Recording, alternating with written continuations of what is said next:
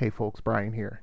I want to thank each and every one of you who has liked, reviewed, rated, and subscribed to Confessions of an Arcade Addict and telling your friends and everything like that. Please keep it going. I just recently went up over 500 likes on Facebook, and I'm really, really grateful to each and every one of you. Now on with the show.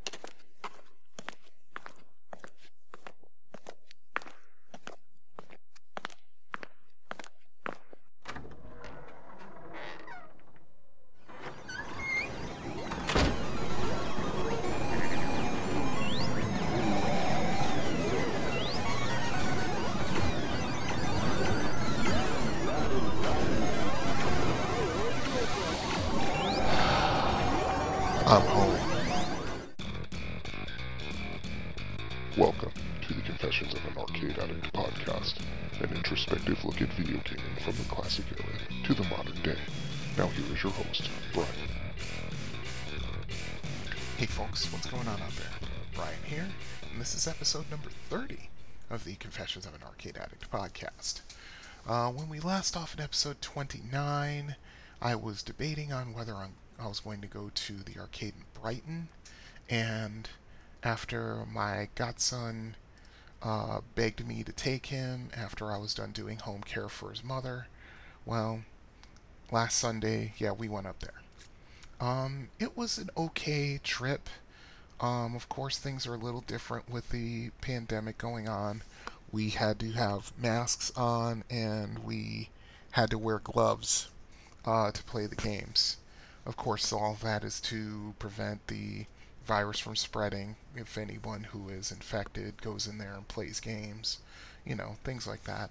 Uh, like I said, they really took some good precautions as far as cleaning the games, keeping them clean, um, and social distancing, although that's kind of hard to do in an arcade. It always has been, especially if you've got as many machines as the arcade in Brighton does. Uh, I was a little disappointed that some of the machines, like Robotron, were down for some reason or another, but you know, such things happen. You know, these machines are for, uh, closing in on 40 years old now, most of them, and some of them are even 40 years old and older, like the Space Encounters, which still works. Um, so yeah, it was a decent time. I mean, we only spent a couple of hours because I had to get back to uh, finish my home care that I had started earlier in the day before I kidnapped my godson and we went up there to play games. So we had a good time. He had a good time, which was more important. You know, I the only thing that was really of any note, um, I did put up a score of what 790,000 on that funky scoring Hyper Ms. Pac-Man. But then again, some guy came in right behind me and straight nined the machine. 999,975 points. I was impressed and annoyed at the same time. so, yeah, it was a pretty decent time. You know, a good afternoon. Got to forget my troubles for a little while, you know, lose myself in some games, and just have a little bit of fun. And what's more important, my godson had fun because with him being stuck at home, yeah, he's chomping at the bit to get outside and just do stuff instead of being at home all the time. So when I asked him if he wanted to go, of course he jumped at the chance. Uh, let's see, what else is going on? Um, not too much else going on. Um, just playing, you know, the various computer games I have. Um, as a matter of fact, my co-host for the other podcasts that I do um, he's been trying to get me into Star Wars The Old Republic uh, for a couple of years, and well, now that I have the computer to run it and run it properly, I actually uh, loaded the game onto the hard drive uh, a couple weeks ago. I haven't touched it yet. Um, I was thinking about talking to him and getting some getting some pointers and so forth about uh, you know where to go, what to do, that kind of thing. You know, quicker ways to level up your characters and so forth. Not to mention, I'm still not sure 100% on what kind of character I'm going to run. But, you know, there are plenty of uh, help videos on YouTube for the Old Republic, and I was watching a couple of them, and I was just like, you know what, I should just dive in and stop messing around, but not quite yet. Um, things at work are more or less on an even keel now, which is good because now I'm not putting in like 46 to 48 hours a week. And although uh, my paycheck's not going to be looking so good from this one coming up forward, but at the very least, I don't feel like, you know, my brain is like dribbling out, you know, from my ears and my nose at times because I'm so tired. Uh, so, but aside from that, you know, just doing what I normally do. Um, let's see, I checked emails and messages on Facebook and Tumblr and Twitter, and still nothing. So, once again, if you have any questions about anything I've spoken about in the last 29 episodes, or this will make 30, um, by all means, get a hold of me, arcadeaddictbrian at gmail.com. Also, there is a phone number for voicemails. That number is 734 743 2433. Social media is running and ongoing as we speak. On Facebook, just do a search for Confessions of an Arcade Addict. It'll take you right to the page. There's also a discussion page to go along with that. So you can commiserate with other people uh, who uh, listen to the podcast and you can ask questions and you know get a little dialogue going if you so inclined. Um, let's see. On Twitter, my Twitter name is at arcade addict underscore b. On uh, Instagram, it's arcade addict brian, and Tumblr is tumblr.com slash blog slash confessions of an arcade addict. So once again, there are multiple ways of getting hold of the show. And, you know, if you've got anything you want to say, as long as you're civil about it, have at it. And I'll read your email on the air or your listen to your voicemail and I will do my best to answer your questions. So anyway, let's move right along with the show. It's way late. I probably shouldn't have started to record this episode, but you know, once I get the bug, there's very little that stops me.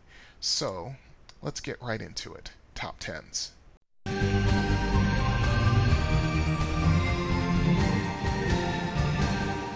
Top 10s. Atari 2600 games.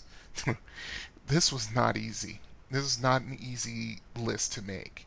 Uh, 10 of my favorite 2600 games and 15 honorable mentions. I could have gone probably as many as 30 honorable mentions, but 15 seemed to be the right number. Um, ever since the Atari 2600 came out in 77 and the various department stores would have uh, demos of it and I, of course that would lead to me getting my own in 1981 i've played dozens if not hundreds of 26 games uh, ever since i could get my hands on one and having resources like the video connection and you know KB Toys, which sold 2,600 cartridges at a reasonable price. Um, these kind of resources led me to. Um, actually, they allowed me to be uh, discerning with my choices of games um, because I I said it uh, when I talked about the 2600 and my experiences with it that when it came to the games I would play almost anything at least once, but if something really captured my interest, I would uh, repeatedly rent it from uh, the video connection, or I would just save up my allowance money and buy it. So, um, I played a lot of games through the years, bought them, borrowed them, rented them. Um, so narrowing this list down to 10 was no walk in the park, not at all. Um, just understand these are my own favorite 2600 games. Of course, they're not numbered 1 to 10, they're just the ones I feel that are the best and my personal favorites. And of course, my favorites will differ from yours. You know, if you think something is not on this list that you think should be, hey, get a hold of me. You know the drill, arcadeaddictbrian at gmail.com. Okay, let's get right into it. Uh, the Empire Strikes Back. This is, of course, one of my favorite uh, video games from my favorite movie in the Star Wars franchise. Uh, the game was a near perfect description of what it must have felt like going up against the Imperial AT-ATs uh, on, in the Battle of Hoth. You fly, fly a snow speeder against them, and you have to hit the walker a number of times with your laser without being shot down. Uh, sometimes weak points would show on the walkers, and if you hit it with your laser, the walker was instantly destroyed. You know, also, you would become invincible for a time while the Star Wars theme played, which would help you with killing walkers. Um, like I said, this game was a wonderful representation of my favorite movie in the Star Wars franchise. Okay, moving right along. seaQuest. This is, like I said, trying to number these from 1 to 10 would be near impossible. Um, I remember the first time I rented this game from the video connection, and I was hooked instantly from the very first time I played it. Um, you are a submarine trying to rescue divers from sharks and enemy subs. Uh, as the game goes on, you, the game increases in speed as you complete levels or you go up to the surface to replenish your oxygen. Um, it becomes a major challenge to your skill um, in fairly short order. Um, my, this is my favorite Activision game without a doubt, and every time I fire up my uh, 2600 emulator, I play this one more often than not. Um, let's see, Dolphin. Um, this is another one of my favorite Activision games. You're a dolphin being chased through the sea by a giant squid.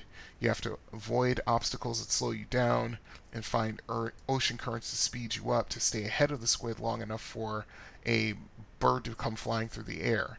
You have to jump up uh, out of the water to eat it, and that gives you the ability to defeat the squid and complete the level. The game is harder than it looks. Oh, trust me on that, but it's a lot of fun once you learn, you know, the ins and outs of it. Space Master X7. Um, this is one of the best shooters for the 2600 bar none. I if I was masochistic enough and actually tried to uh, put these in uh, order of preference, this game would have to be number one. Um, I play it the most and I have the most fun with it. You pilot a ship that can fire in eight directions, and you go up against a base a la Star Castle with a moving and rotating energy shield and a myriad of enemies. Uh, your goal is to destroy the base in the middle by shooting through the moving gaps in the shield and reduce the energy level of the base from positive to negative. As the game goes on, the shield moves and rotates faster, the base generates additional shields to block your shots, the enemies get faster and more aggressive, and the game becomes a true fight for survival. Um, yeah, this game I I've always loved. And of course, if I love a game enough, I will buy it. This was part of my 2600 cartridge collection for sure. You know, it's just a, a great game. It's hard, but not impossibly so. And, you know, I think the furthest I've gotten in that game was like stage, what, 35 or something like that. But yeah. Um, I can't remember the score that I put up, but yeah, it was upwards of 300,000 or something like that. Okay, Star Trek Strategic Operations Simulator. Now, you heard me gush about the arcade game. This was a worthy adaptation of it. I was pleasantly surprised, almost shocked, that uh, Sega could put out such a really good uh, translation of the arcade game. Um, like the like the arcade game, you're in charge of the Enterprise, protecting star bases and shooting down Klingons attacking you and your star bases. Uh, aside from taking on Nomad at the end of the sector, there was also a challenging stage where you had to fly around meteor showers to reach the star bases in order to replenish your shield energy, torpedoes, and warp drive. Sega absolutely knocked it out of the park with its adaptation. Um, and yeah, I played it in emulation fairly recently, and yeah, it's a lot of fun. But yeah, it gets really hectic uh, once you get into like what sector four or sector five, things like that. But it's a lot of fun. Enduro. Uh, this is another one of my favorite titles by Activision. Um, the game plays like the arcade game Tur- Turbo by Sega. Um, you are uh, driving a car in an enduro race trying to get to the next stage by passing a certain number of cars before reaching the next day. This game was absolutely revolutionary when it came out in 82 and it's still challenging and rewarding to this day. Um, another game I play in emulation and um, funny part is I'm better at it now than I was back when I was what 13 and I was pretty good at this game actually. I could have gotten uh, the Activision patch for this game, but I didn't have the resources to take pictures of the uh, TV screen in order to send them confirmation that I, you know, uh, accomplished what they're setting out, whether it be a score or a certain stage or whatever it is. But yeah, Enduro is one of the best racing games for the 2600, bar none. I would almost say the absolute best, but. Mm, yeah, I don't. I'm not given to hyperbole right now. uh, Ms. Pac-Man. All right. Um, don't at me, but I honestly feel that if Con- Atari had contracted GCC to make the translation of Pac-Man like they did Ms. Pac-Man, the crash of '83 might not have been as severe because the uh, port of Pac-Man, or should I say the sad attempt at a port of Pac-Man was a massive disappointment when it came out in 82. Um, and it was a huge contributor to the crash along with ET. You know, Atari made some really bad decisions in the early 80s. And yeah, I've ranted about that, so I'm not going to go into it. But yeah, this was a fantastic adaptation of the arcade classic. Of course, the mazes are different, but you know the goals are still the same but yeah, Ms. Pac-Man was a great one, and yeah, that was a part of uh, part of my collection as well. Uh, River Raid, this game was absolutely wonderful. I could go into the whys and wherefores, but Vic Sage did a um, a rundown of River Raid um, several months ago on his podcast, um, Diary of an Arcade Employee. And like I said, that's one of the major uh, influences on this show. But yeah, I mean, this was a wonderful game, and yeah, and this was another game that made it into my collection. Sensing a theme here, folks. Um, but yeah, um, you know, Carol Shaw w- made something that was just fantastic, almost transcendent.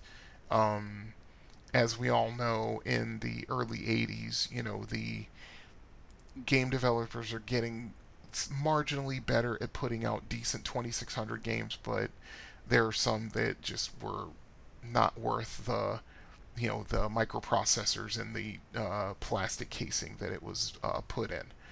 Um, but yeah, Carol Shaw deserved every little piece of credit she ever got for this game, and that's the truth.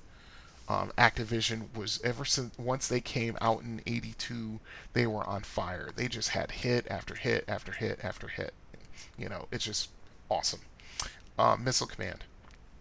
This was a worthy translation to the arcade game with you know minor with some differences. Uh, you had only one missile base instead of three, and there weren't uh, killer satellites and bombers coming out to you know make your job harder which is unfortunate. They should they should have been there to be honest, but that's just me.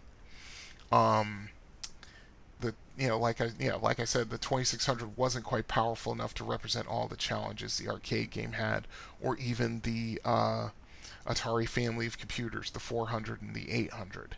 Um, whenever I would see those games, you know, on display somewhere, of course I'd play them. Um, Missile Command was one of the first, actually, it was the first uh, cartridge that I got. Um, because when I got my 2600 in Christmas 81, I've already told the story there, um, I got uh, Space Invaders, but I conned my mother into buying me a copy of Missile Command. I don't know how it happened. I think it was like mid year 1982 or early 1982 when I asked her to buy it for me. And I think the price had come down on it. I think it was under 20 bucks. So, you know, my mother didn't balk so much at purchasing it. But yeah. Um, this was one of the first games I got after Space Invaders. Like I said, uh, Space Invaders was boring to me, especially after I learned the uh, uh, power switch reset uh, trick, which doubled the firepower of your base. So that made the game yeah, almost boring, you know, but it is what it is. Um, let's see, asteroids. Um, Space Invaders and Asteroids, these two games were like right on the uh, edge of break of breaking the top ten. One was going to make it. I just had to figure out which one it was. Um, but yeah, this game edged out Space Invaders by the slimmest of margins.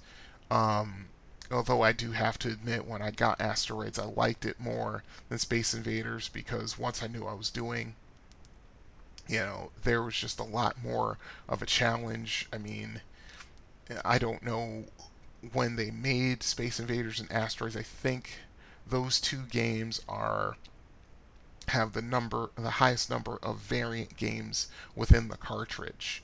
Uh, Asteroids has 66, Space Invaders, if I'm not mistaken, has 112. You know, it's just ridiculous how many different variations of the game you can enter into. Uh, you know, when you're looking for a different kind of challenge from the game. But yeah, I loved Asteroids. Um, you know, and it's just one of the all-time best 2600 games in my opinion. Uh, let's see. Uh, honorable mentions. Um, like I said, I could easily have put like 30, maybe even as many as 40 games on this list, but I limited myself to 15, and I will just name them because I'll be here all night waxing po- uh, poetic about each one. Okay, uh, Vanguard, Phoenix, um, GCC made both of those. They were fantastic adaptations of the uh, arcade game for the 2600. Uh, Space Invaders, of course. Chuck Norris Super Kicks is one of my favorite games. I think I've rented that out from Video Connection like, oh my goodness, I'd say at least three times, if not more. Um, Defender, uh, Stargate, Demon Attack, Moonsweeper, Solar Fox, Hero, Megamania, Night Stalker, Pitfall, Yars Revenge, and Super Challenge Baseball. You know, all these games I either have owned or I played, you know, a ridiculous number of times. And every time that I go into my emulator and I'm just messing around, trying to figure out what game I want to play, one of these 25 games will come up. As a matter of fact, my son's first video game that he played was Mega Mania. so, yeah those are my top tens with honorable mentions. Um, questions, comments. Is there a game that you love that you should that you think should be on this list? Hey, get a hold of me. ArcadeAddictBrian at gmail.com. All right, moving right along. Let's go into Are You Experienced? I'm too old for this. Hiding in front seats like a teenager. Poppy, I think I'm getting too old for this stuff. I'm getting too old for this. Listen, you was born too old for this. I'm getting too old for this. You're getting too old for this. Lying wet arse to my heather chasing other men's cattle. I'm getting too old for this sort of thing. Maybe we're getting too old for this. What do you think, huh? I'm not too old for this shit. I'm not too old for this shit. You will not. We're not too old for this shit. We're not, too old for this shit. We're not too old for this. Say like you believe. We're not too old for this shit. Yeah. We're not too old for this shit. I'm not gonna shit. buy a hemorrhoid cushion. We're not too old for this shit. Okay, are you experienced? Dungeons and Dragons Shadow over Mystara. Um, I did cover Tower of Doom, which was the first game in this two game series. Um, I did that in episode 29, and of course, because you know my mind tends to think that way, I decided to go into Shadow over Mystara uh, immediately afterwards. So yes, let's get right along with it and go to Wikipedia. Okay. Uh, Dungeons & Dragons Shadow over Mystara is an arcade game developed and published by Capcom in 1996 as a sequel to Dungeons & Dragons Tower of Doom. The game is set in the Dungeon Dragon, Dungeons & Dragons campaign setting of Mystara, combining side-scroll gameplay of a beat-em-up with some aspects found in a role-playing video game. Shadow over Mystara has many game mechanics not commonly found in arcade games, such as finding and equipping new gear, earning new spells as the player gains experience. Uh, players can wield a, a, large variety of weapons and armor, although the selection is limited by the character the player chooses. There's also an extensive assortment of magical and hidden items in the game, many of which are completely unknown to exist to the typical video gamer. That's true. I didn't know anything about uh, a lot of the hidden items and weapons until um, actually I played a four player game on Xbox Live. And all three of these players knew exactly where they were going, and I was just along for the ride. Uh, but anyway, to continue. Um, this, along with uh, the addition of multiple endings and forking paths, gives the game much replayability and has led to a cult following among fans of the genre. It was one of the last 2D arcade side scrollers, side scrollers created by Capcom. Only Battle Circuit in 1997 came after Shadow over Mystara. The game has seen two home releases as part of the compilations Dungeons and Dragons collection published for the Sega Saturn in 1999 and Dungeons and Dragons Chronicles of over of Mystara made available on the Nintendo eShop, PlayStation Network, Xbox Live Arcade and Steam in 2013. Now see, I might have I might be tempted to go and get it off of Steam even though I have it on my Xbox 360. Okay. Um, in addition to the four original heroes found in the predecessor, uh, Shadow over Mystara adds a thief and a magic user to the selection. Furthermore, with the inclusion of two separate versions of each character sprite set, the game allows up to two players to select the same character. Tower of Doom, each of the characters could only be selected once, effectively giving the game 12 different, quote unquote, characters to choose from. The two clerics and the two magic users have subtle differences within their spell books. Uh, the controls use four buttons attack, jump, select, which brings up a small inventory ring around the character, allowing the character to choose what item is set in the use slot, and the use button. The cleric, elf, and magic user also have two extra rings for their spells, with the jump button used to switch from ring to ring. While the game uses the same kick harness as the previous game, the select and use buttons are reversed. Uh, Shadow over Mystara also introduced a selection of special moves which are executed by moving the joystick and tapping the buttons in certain combinations in a way similar to the Street Fighter series. The characters, except for the magic user, have a dashing attack as well as a rising attack which can be used to combo monsters or even juggle them in the air.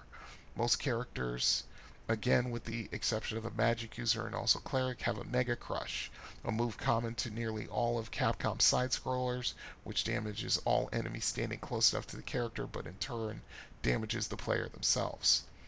Players, as they fight their way through each level, will come across an assortment of treasure.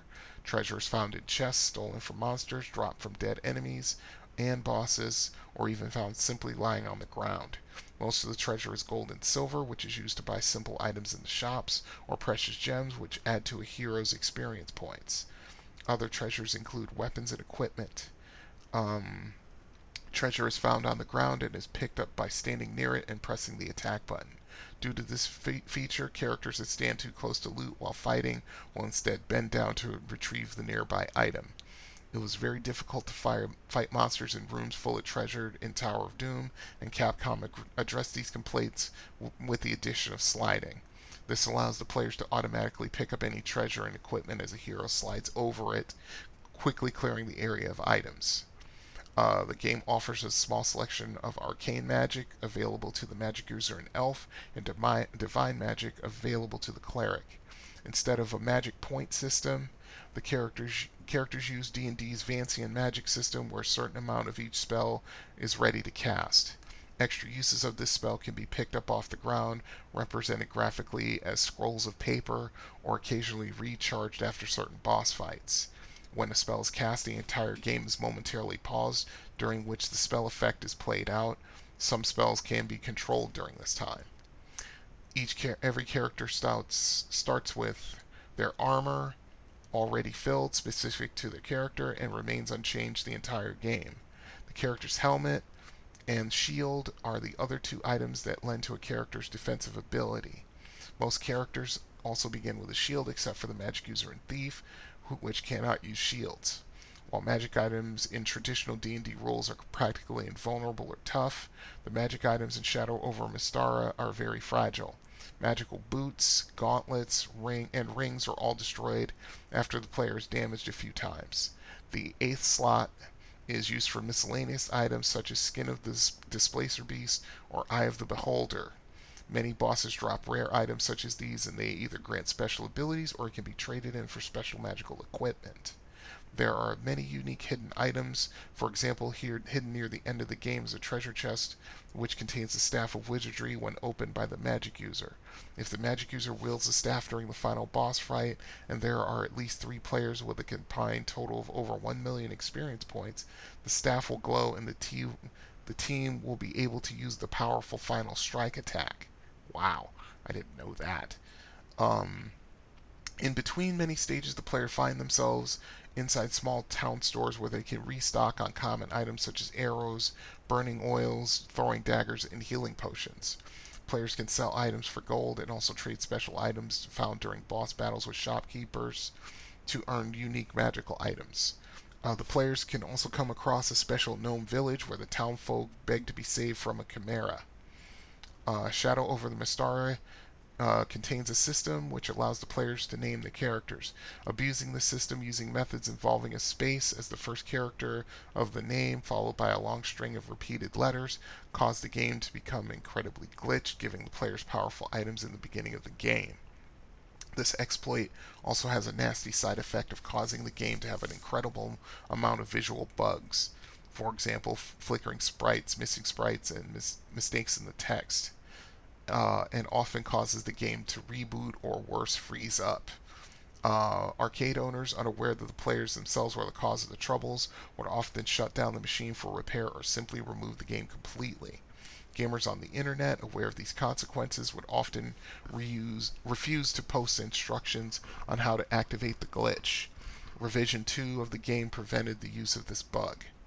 A, le- a, less dangerous glitch, commonly known as Highlander mode, allows the magic user and thief to become more or less immune to all damage.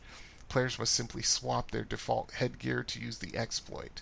Any magic user wearing a hood, which is the thief's default hat, or any thief that wears the magician's hat, cannot be killed from any standard damage in the game. The character will be reduced to one hit point but will not be killed. Some examples of the non-standard damage that can still drop the player below one hit point are bite attacks, breath weapons, treasure chests, the treasure. That's funny. Some examples of non-standard damage that can still drop the player below one hit point are bite attacks, breath weapons, treasure chests thrown by allies, and spells. The bug was never addressed in the arcade. Interesting.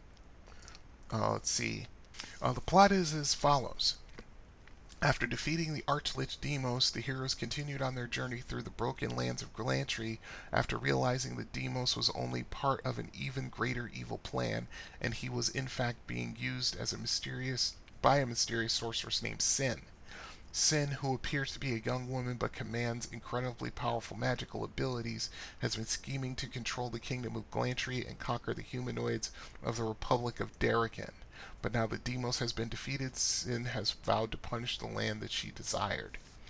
At the game's end, the player discovers that Sin is in fact a centuries old red dragon, uh, bent on her harnessing the mystical forces of the land she has conquered, in order to awaken a creature of even more devastating physical prowess than herself, known and described only as the Fiend. The heroes that fight against Sin in her lair, where she is slain, her monster is also destroyed by an airship bombing. Uh, after the heroes beat the final boss, each member of the group is treated to a short epilogue detailing his or her future exploits. Endings are titled, titled with a simple code. The first level of the character class followed by the number of the ending. Therefore, the cleric's second ending is called C2. The fighter's best ending is named F1, and so forth. There are four separate endings per character class, and the hero earns an ending based on multiple factors that are specific to the character's class above uh, the third ending. With the exception of the dwarf and cleric, characters can receive a third level ending if they've collected at least 3,000 silver pieces. All character classes have a message based on having struck the final blow to sin, but it is not always their first ending. Several classes have endings based on beating the game while wielding a weapon or simply having it in their inventory, including the battle axe, the sling, or the sword of legend, among others.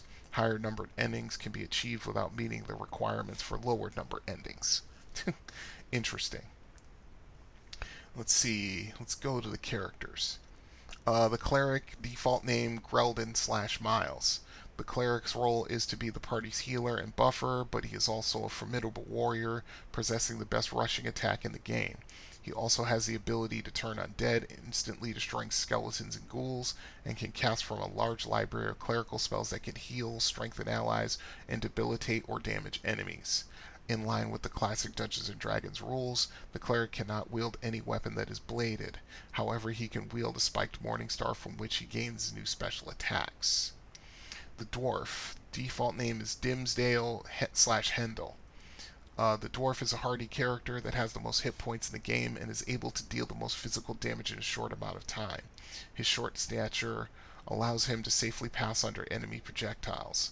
The dwarf has strengths that lie in his special attacks rather than his normal attacks. He also has a unique ability to bash open treasure chests to reveal extra gold and treasure.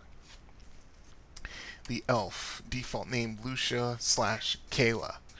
Uh, the elf is a female fighter mage, combining the offense of a fighter with the spells of a magic user. Although her capabilities and such are less powerful than uh, that of the fighter or magic user respectively, she remains a versatile and useful character. Her disadvantages are a low constitution and defense and the shortest melee weapon reach in the game.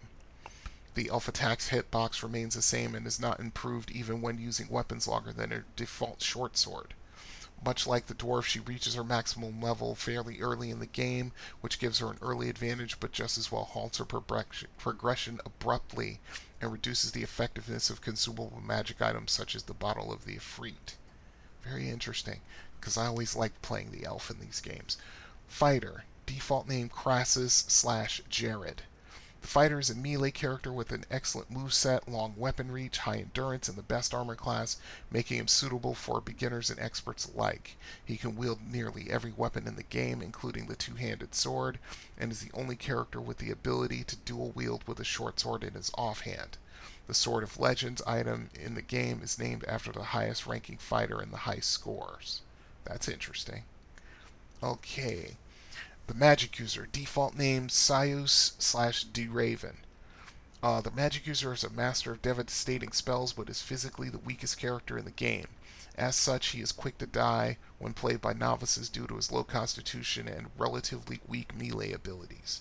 To offset his low amount of health, the character has a useful teleportation move, which allows him to dodge all physical attacks and can be used to perform elaborate and damaging combos by experienced players um, along with a spell that grants him temporary invulnerability. The magic user is a difficult but rewarding character to use that requires previous knowledge of the game and effective management of his spells. His offensive spells are greatly enhanced by the Staff of Wizardry, argu- arguably making him the most powerful character in the game. And last but not least is the Thief. Uh, default name Moriah slash Shannon. The female thief is a quick and dexterous warrior with many unique acrobatic skills such as the double jump, wall jump, backflip, and leap across the screen. She has the ability to pick locks, detect traps, pickpocket enemies, and even backstab enemies for severe damage. The thief also has an unlimited supply, of rocks to sling with and util- utilizes flasks of burning oil in some of her special attacks. However, she suffers defensively due to her moderate constitution and lack of a shield. The thief has the highest maximum level in the game and thus benefits the most from consumable magic items such as the Bottle of the Efreet that increase in effectiveness with the character's level. Okay. Players, upon the completion of the first stage, are prompted to enter a character name. Unlike many games at the time which only allow a person to enter three letters, Shadow over Mystara has space for six. The game provides a default name for each of the characters. The default name is also automatically used if the player tries to submit a blank name or use vulgarity. That's pretty funny. Okay. Uh, Dungeons & Dragons Shadow over Mystara has been very well received. In Japan, Game Machine listed the game on their April 1st, 1996 issue as being the sixth most most successful arcade game of the year, outperforming such titles such as Soul Edge and Fighting Vipers. On release, a reviewer for Next Generation said, quote, "It is full of the stuff that is that made the first so fun." End quote. He further said that the game had refined Dungeons and Dragons Tower of Doom, improving the animation quality to X-Men Children of the Atom level, expanding the number of playable characters, adding more stage branches and endings to create deeper gameplay and story, and incorporating more interesting character abilities such as wielding two swords. Despite this, he only gave it 3 out of 5 stars. Uh, Wataru Maruyama of Video Games praised the game's quote unquote astounding graphical details and called it Capcom's latest masterpiece. According to Allen Rausch of GameSpy in 2004, Shadow over Mystara was a stellar game back when arcades were still a good place to find the hottest games, and it's still fun today. Uh, Spanish website MeriStation also gave it a positive retrospective outlook. Both Tower of Doom and Shadow over Mystara have since gained a cult following. Yeah, I believe that. Retro Game ranked Dungeons and Dragons Shadow over Mystara as the 16th top retro arcade game. In 2011, GameSpy ranked the game as number 50 on their list of top arcade games, calling it, quote, one of the most purely entertaining titles ever released for any platform, end quote.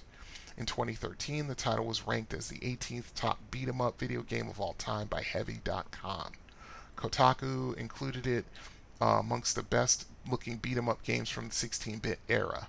IGN ranked Shadow over Mystara at number 9 on their list of the top 11 Dungeons and Dragons games of all time in 2014. So, yeah. Um, my thoughts on it and experiences. I played Shadow over Mystara in the arcade only a handful of times. Um, unfortunately, it came out right when arcades were starting to die in Orlando, Florida, right around 1996. Um, by this time, both fun machines had closed down. Um, the Fashion Square Mall arcade had closed down. And aside from going on Disney property, there weren't a lot of alternatives. I mean, um, Rocky's Replay was there, but, you know, it was, as I said in the arcade review for Rocky's, it was a decent place, but yeah, it had its shortcomings. Um, but yeah, as far as what I think of the game, um, I honestly didn't think Capcom could actually make a better game than Tower of Doom, but they did.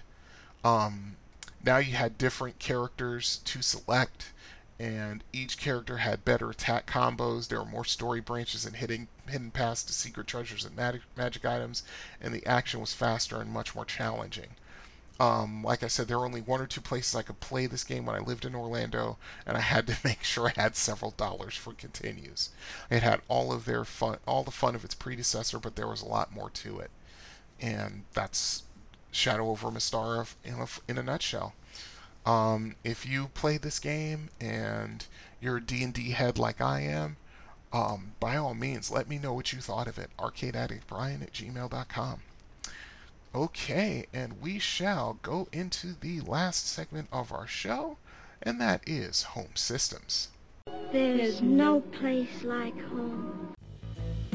Hey guys, I'm going home. this is not a game, Mac. Screw you guys, I'm going home. Shall we play a game? Love to. Screw you guys, I'm going home. Clear a path! I'm going home!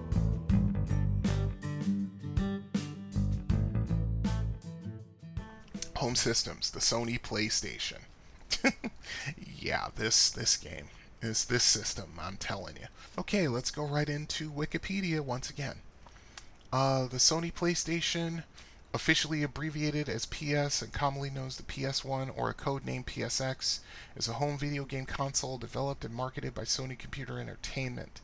It was first released in, on December 3rd, 1994 in Japan, on September 9th, 1995 in North America, September 29, 1995 in Europe, and November 15, 1995 in Australia, and was the first of the PlayStation lineup of video game consoles.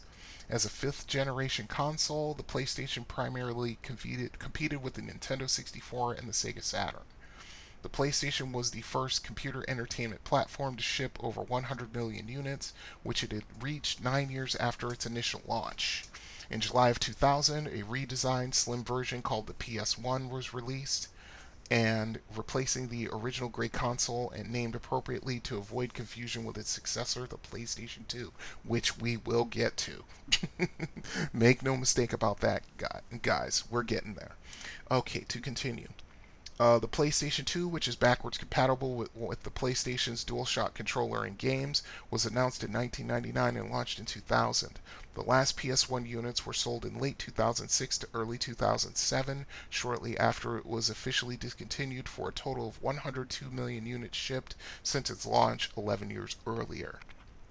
Games for the PlayStation continued to sell until Sony ceased production of both PlayStation and PlayStation games on March 23, 2006, over 11 years after it had been released, and less than a year before the debut of the PlayStation 3. Yeah, how about that? Uh, on September 9th, uh, 2018, uh, Sony unveiled the PlayStation Classic to mark the 24th anniversary of the original console. The new console is a miniature recreation of the original PlayStation, preloaded with 20 titles released on the original console, and was released on December 3rd, 2018, the exact date the console was released in Japan in 1994. Okay, let's do some history here. Uh, let's see. The inception of what became the release PlayStation dates back to 1986 with a joint venture between Nintendo and Sony. Nintendo had already produced floppy disk technology to complement cartridges in the form of the Family Computer Disk System and wanted to continue this complementary storage strategy for the Super Famicom. Nintendo uh, approached Sony to develop a CD-ROM add-on tentatively titled the PlayStation or SNES CD. A contract was signed and work began. Nintendo's choice of someone they had worked with before, Ken Kutaragi, who was later called the father of the PlayStation, was the individual who had sold Nintendo on using the Sony SPC 700 processor for use as the 8 channel ADPCM sound set in the Super Famicom console, through an de- impressive demonstration of the processor's capabilities. Kutaragi was nearly fired by Sony because he was originally working with Nintendo on the side without Sony's knowledge while still employed by Sony. Yeah, you might you might lose your job because of that. Uh, it was then CEO Norio Ohga, or excuse me, Norio Ohga, who recognized the potential in Kutaragi's chip and in working with Nintendo on the project.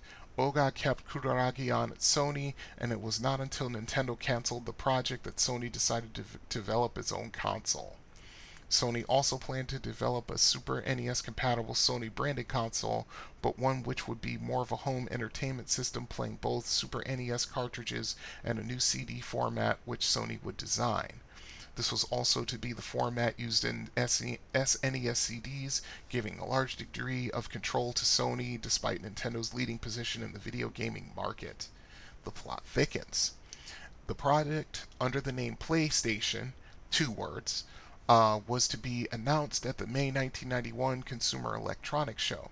However, when Nintendo's Hiroshi Yamauchi read the original 1988 contract between Sony and Nintendo, he realized that the earlier agreement essentially handed Sony complete control over any and all titles written on the SNES CD-ROM format.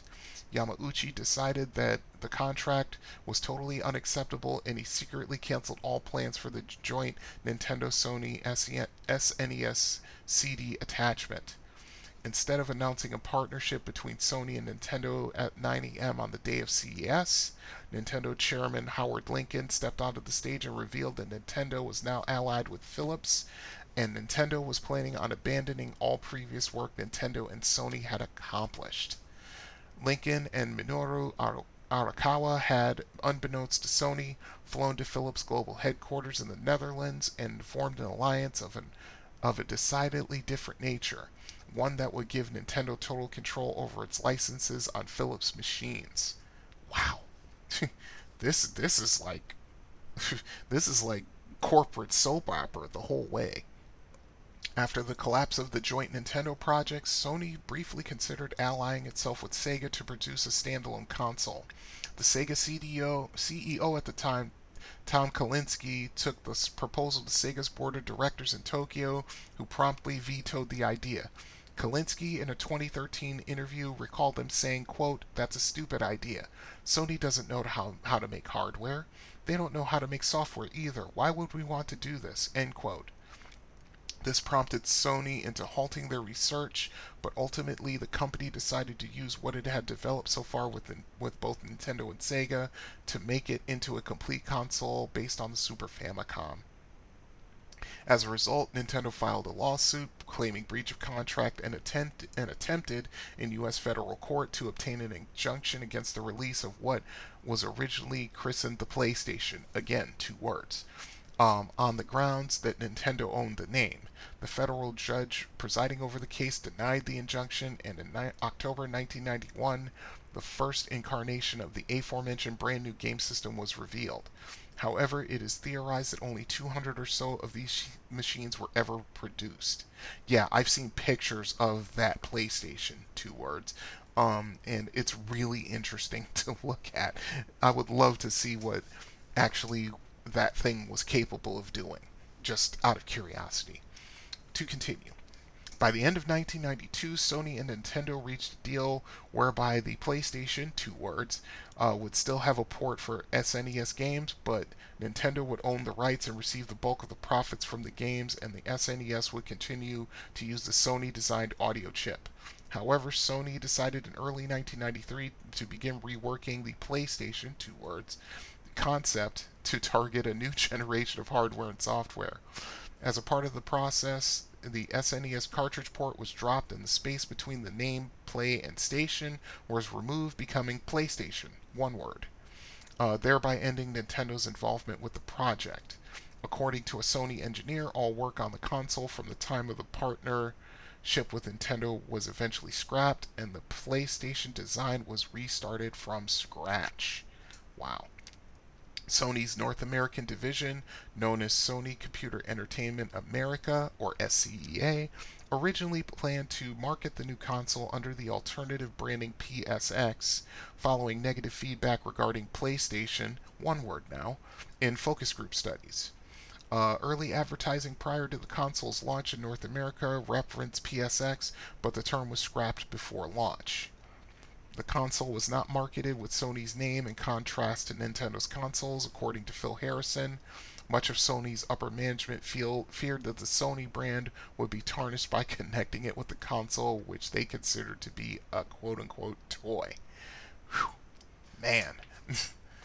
uh, let's see, to continue.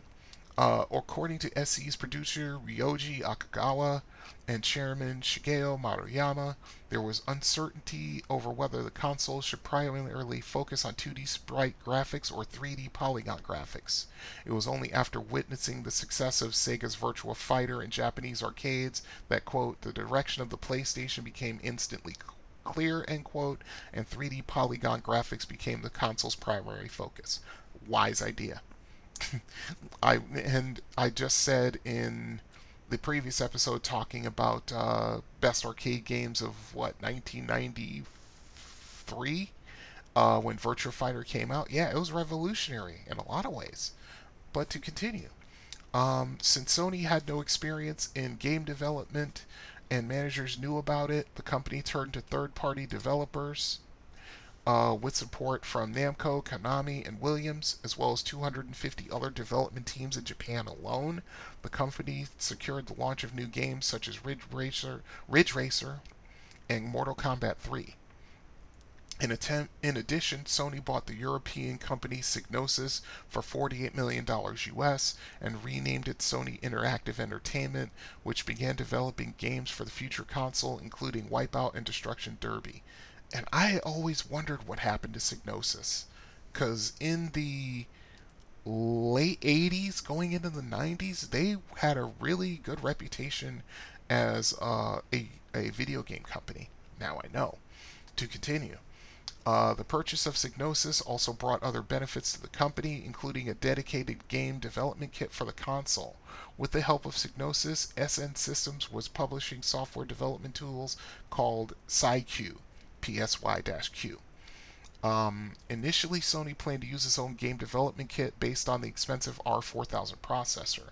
However, Andy Beveridge and Martin Day, owners of SN Systems, built a prototype of the development tool, which used an ordinary personal computer, and showed it to the representatives of Sony at the Winter CES in 1994.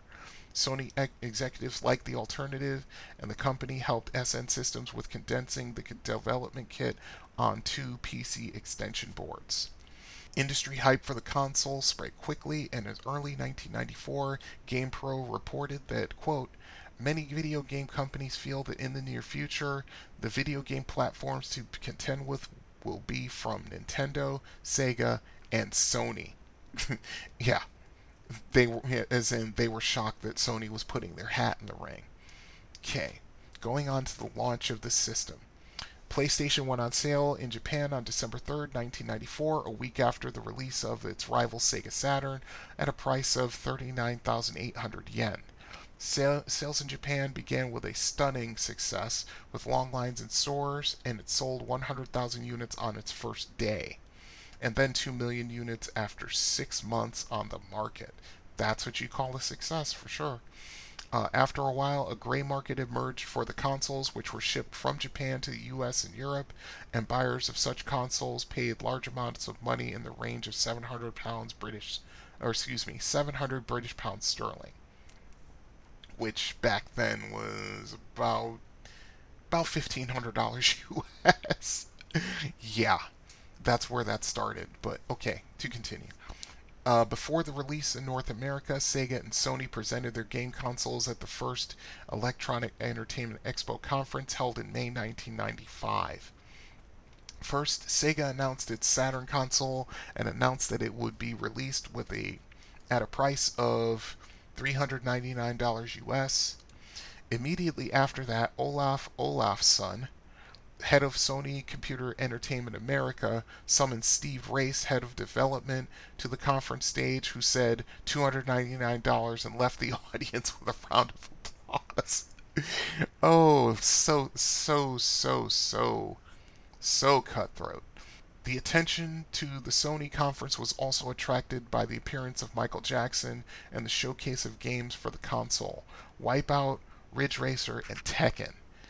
In addition, Sony announced that Ridge Racer would not be bundled with the console as previously expected. Uh, in North America, the PlayStation went on sale on September 9th, 1995, at the previously announced price of $299. There were over 100,000 pre orders and 17 games available on the market by the time of launch. The launch was a success, and stores were reportedly running out of consoles and accessories. Yeah, I was working at a Best Buy at the time. I can kind of attest to that. Um, sales of the console in the US amounted to 800,000 units, giving the PlayStation a commanding lead over the other fifth generation consoles, though the Super NES and Sega Genesis from the fourth generation still outsold it.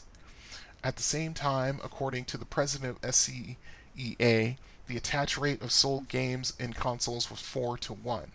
The console was marketed with the advertising slogans Live in Your World, Play in Ours. And it was stylized with the uh, icons for the four different buttons on the controller. The slogan "You are not ready" was also used brief, briefly as stylized as You, capital U capital R, not in all caps R E oh, E, but it was a ready. How clever little too clever if you ask me. Um, regarding the second one, Sony's CCO Lee Clow explained that it's the ultimate challenge. Gamers love to respond to that tagline and say bullshit. Let me know. Let me show you how ready I am. he was right. Um, critics generally welcome the, the new console. The staff of Next Generation reviewed the PlayStation a few weeks after its North American launch, where they commented that while the CPU is quote unquote fairly average, the supplementary, supplementary custom ha- hardware, such as the GPU and sound processor, is stunningly powerful. They praised, they praised the PlayStation's focus on 3D and complimented on the comfort of its controller and the convenience of its memory cards, giving the system four and a half out of five stars. They concluded, to succeed in this extremely cutthroat market, you need to you need a combination of great hardware, great games, and great marketing. Whether by skill, luck, or just deep pockets, Sony has scored 3 out of 3 in the first salvo of this war. End quote. In a special Game Machine cross review in May 1995, Famicom Tsushin scored the PlayStation console a 19 out of 40. wow. Let's go to the software library because this is rather important. At least I think it is. Okay, as of June 30th, night 2007, 7,918 software titles had been released worldwide for the PlayStation, counting games released in multiple regions as separate titles. As of March 31st, 2007, the cumulative software shipment was at 962 million units. Wow, that's close. That's almost a billion. Jeez. Um, FIFA Football 2005 was the last game released for the system in the United States. However, several reprinted and remastered editions were released in later years. On July 26, 2007, Konami released Metal Gear Solid The Essential Collection, which contained Metal Gear Solid in the original PlayStation format. In 2011, Capcom released the Resident Evil 15th Anniversary Collection, and in 2012, Square Enix released the Final Fantasy 25th Anniversary Ultimate Box in Japan containing all of the Final Fantasy titles, a majority of which were in the original PlayStation format. Initially in the United States, PlayStation games were packaged in long cardboard boxes, similar to the non Japanese 3DO and Saturn games. Sony later switched to the jewel case format typically used for audio CDs and Japanese video games, as this format took up less retailer shelf space, which was at a premium due to the large number of PlayStation games being released, and focus testing showed that most customers preferred this format. And I have games in both formats. Alright, and we'll just do the legacy. Sony Computer Entertainment was an upstart in the video game industry in late 1994 as the early 1990s were both dominated by Nintendo and Sega. Nintendo had been the clear leader in the video game industry since the introduction of the NES in 1985, and the Nintendo 64 was initially expected to maintain this position for Nintendo. no, it wasn't. Uh, the PlayStation's target audience included 15 to 17 year olds who were not the primary focus of Nintendo, and 18 to 29 year olds, and I fell into that second category. um, who represented the first generation to grow up playing video games. By late 1990, Sony became a highly regarded console brand due to the PlayStation, with a significant lead over second place Nintendo, while the Sega was relegated to a distant third. The PlayStation's lead in installed base and development support paved the way for the success of the next generation PlayStation 2, which overcame an early launch of from the Sega Dreamcast, then fended off competition from the Microsoft Xbox and the Nintendo GameCube. And there is more to read on the PlayStation, the original PlayStation, but I think I covered most of the uh, bases. So, my experiences with this um, when the system came out, it was a quantum leap of what was possible in home gaming if you did not own a PC. I was working in a Best Buy in 1995, and I was transferred from the computer department to the media department, which was movies, music, and you guessed it, video games. Uh, I would sort the games, sell them, and answer questions and see about buying games for myself. Um, for example, I got uh, Street Fighter Alpha at cost, which was a nice discount over list price. I think it was listed at like $32 or so, and I got it for 20 to $25. Gotta love employee discounts, and I still have it.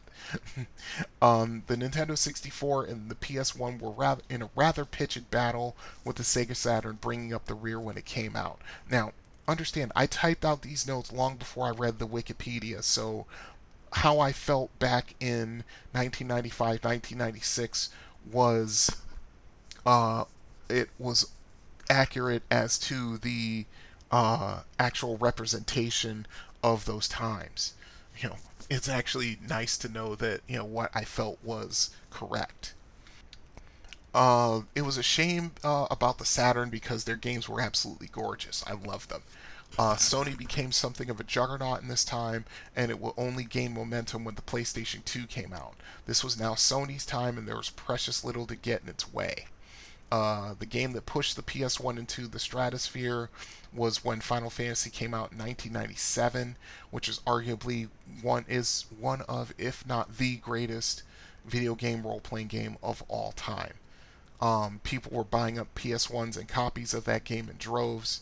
Um, if I remember correctly, I think Sony actually sold PS1s with Final Fantasy VII bundled as a, with bundled in uh, the game at one point, if I'm not mistaken. I may be wrong about that. Um, if anybody knows, get a hold of me and let me know. I want to know. Um, there were mod, mod, excuse me, mod carts that you could plug in the back of the system, so you could play Japanese imports along with the uh, the weighted uh, piece of metal on the door center and the disc swap trick. You know, I actually still have a couple of import games. Uh, Toukon Retsuden 2 comes to mind, um, which was a uh, wrestling game that I really, really loved. Um, as a matter of fact, when you hear the uh, bumper for top tens, that's where that came from. Toukon Retsuden 2. Um, so yeah, if you were able to get one of those, um, one of those uh, mods that you could plug in the back, you could actually you could get Japanese import games and be able to play them on your PS1. So that opened up another world in gaming. Um, I still own my PS1; it still works. Um, I think I have about 25 to 30 games for it. Um, I put it in my storage closet uh, when the PlayStation 2 came out, as Sony made the PlayStation 2 backwards compatible with all PS1 games. Um, this game system is one of the all-time greats, and it paved the way for its bigger brother, the PlayStation 2, which we, we which we will discuss in a future episode. Stay tuned. Um, that's the PlayStation 1. Um, yeah, we will get into the PlayStation 2 uh, very shortly. As a matter of fact, I'll let you know what uh, I'll let you know what episode that's coming out, and I know I have it here. I'm just pulling up my uh, pulling up my uh, episode notes, and the PlayStation 2 will be coming out in episode um episode 33 as a matter of fact so you don't have long to wait because I've got quite a bit to say about that that's for sure so yeah, that's the PlayStation 1. Uh, questions, comments? I know there are a few lis- listeners out there that had a PlayStation 1. Um, let me know what your experiences were with this game, what you thought of the games, and so forth. And you know, if what I was saying to you is absolute is correct, or if I'm full of crap, arcade addict Brian at gmail.com. Okay, that's episode 30. So, looking ahead to episode 31, we have story time, are you experienced, time for some strategy, and an on the road segment. So, I'm going to get this edited and hopefully posted by the beginning of next week. It is now August 28th. I'm hoping to have it out by the 31st. And hopefully, you guys will enjoy it and we'll see where we go from there. So, then, this is Brian saying, have fun out there, good gaming, be safe, be smart, au revoir. This has been the Confessions of an Arcade Addict podcast. All music has been provided by Kevin MacLeod. You can find his music at incompetech.com. You can contact the show by email at arcadeaddictbrian at gmail.com or you can call and leave a voicemail at 734 743 2433. Until next time, you have been listening to the Confessions of an Arcade Addict podcast. See you then.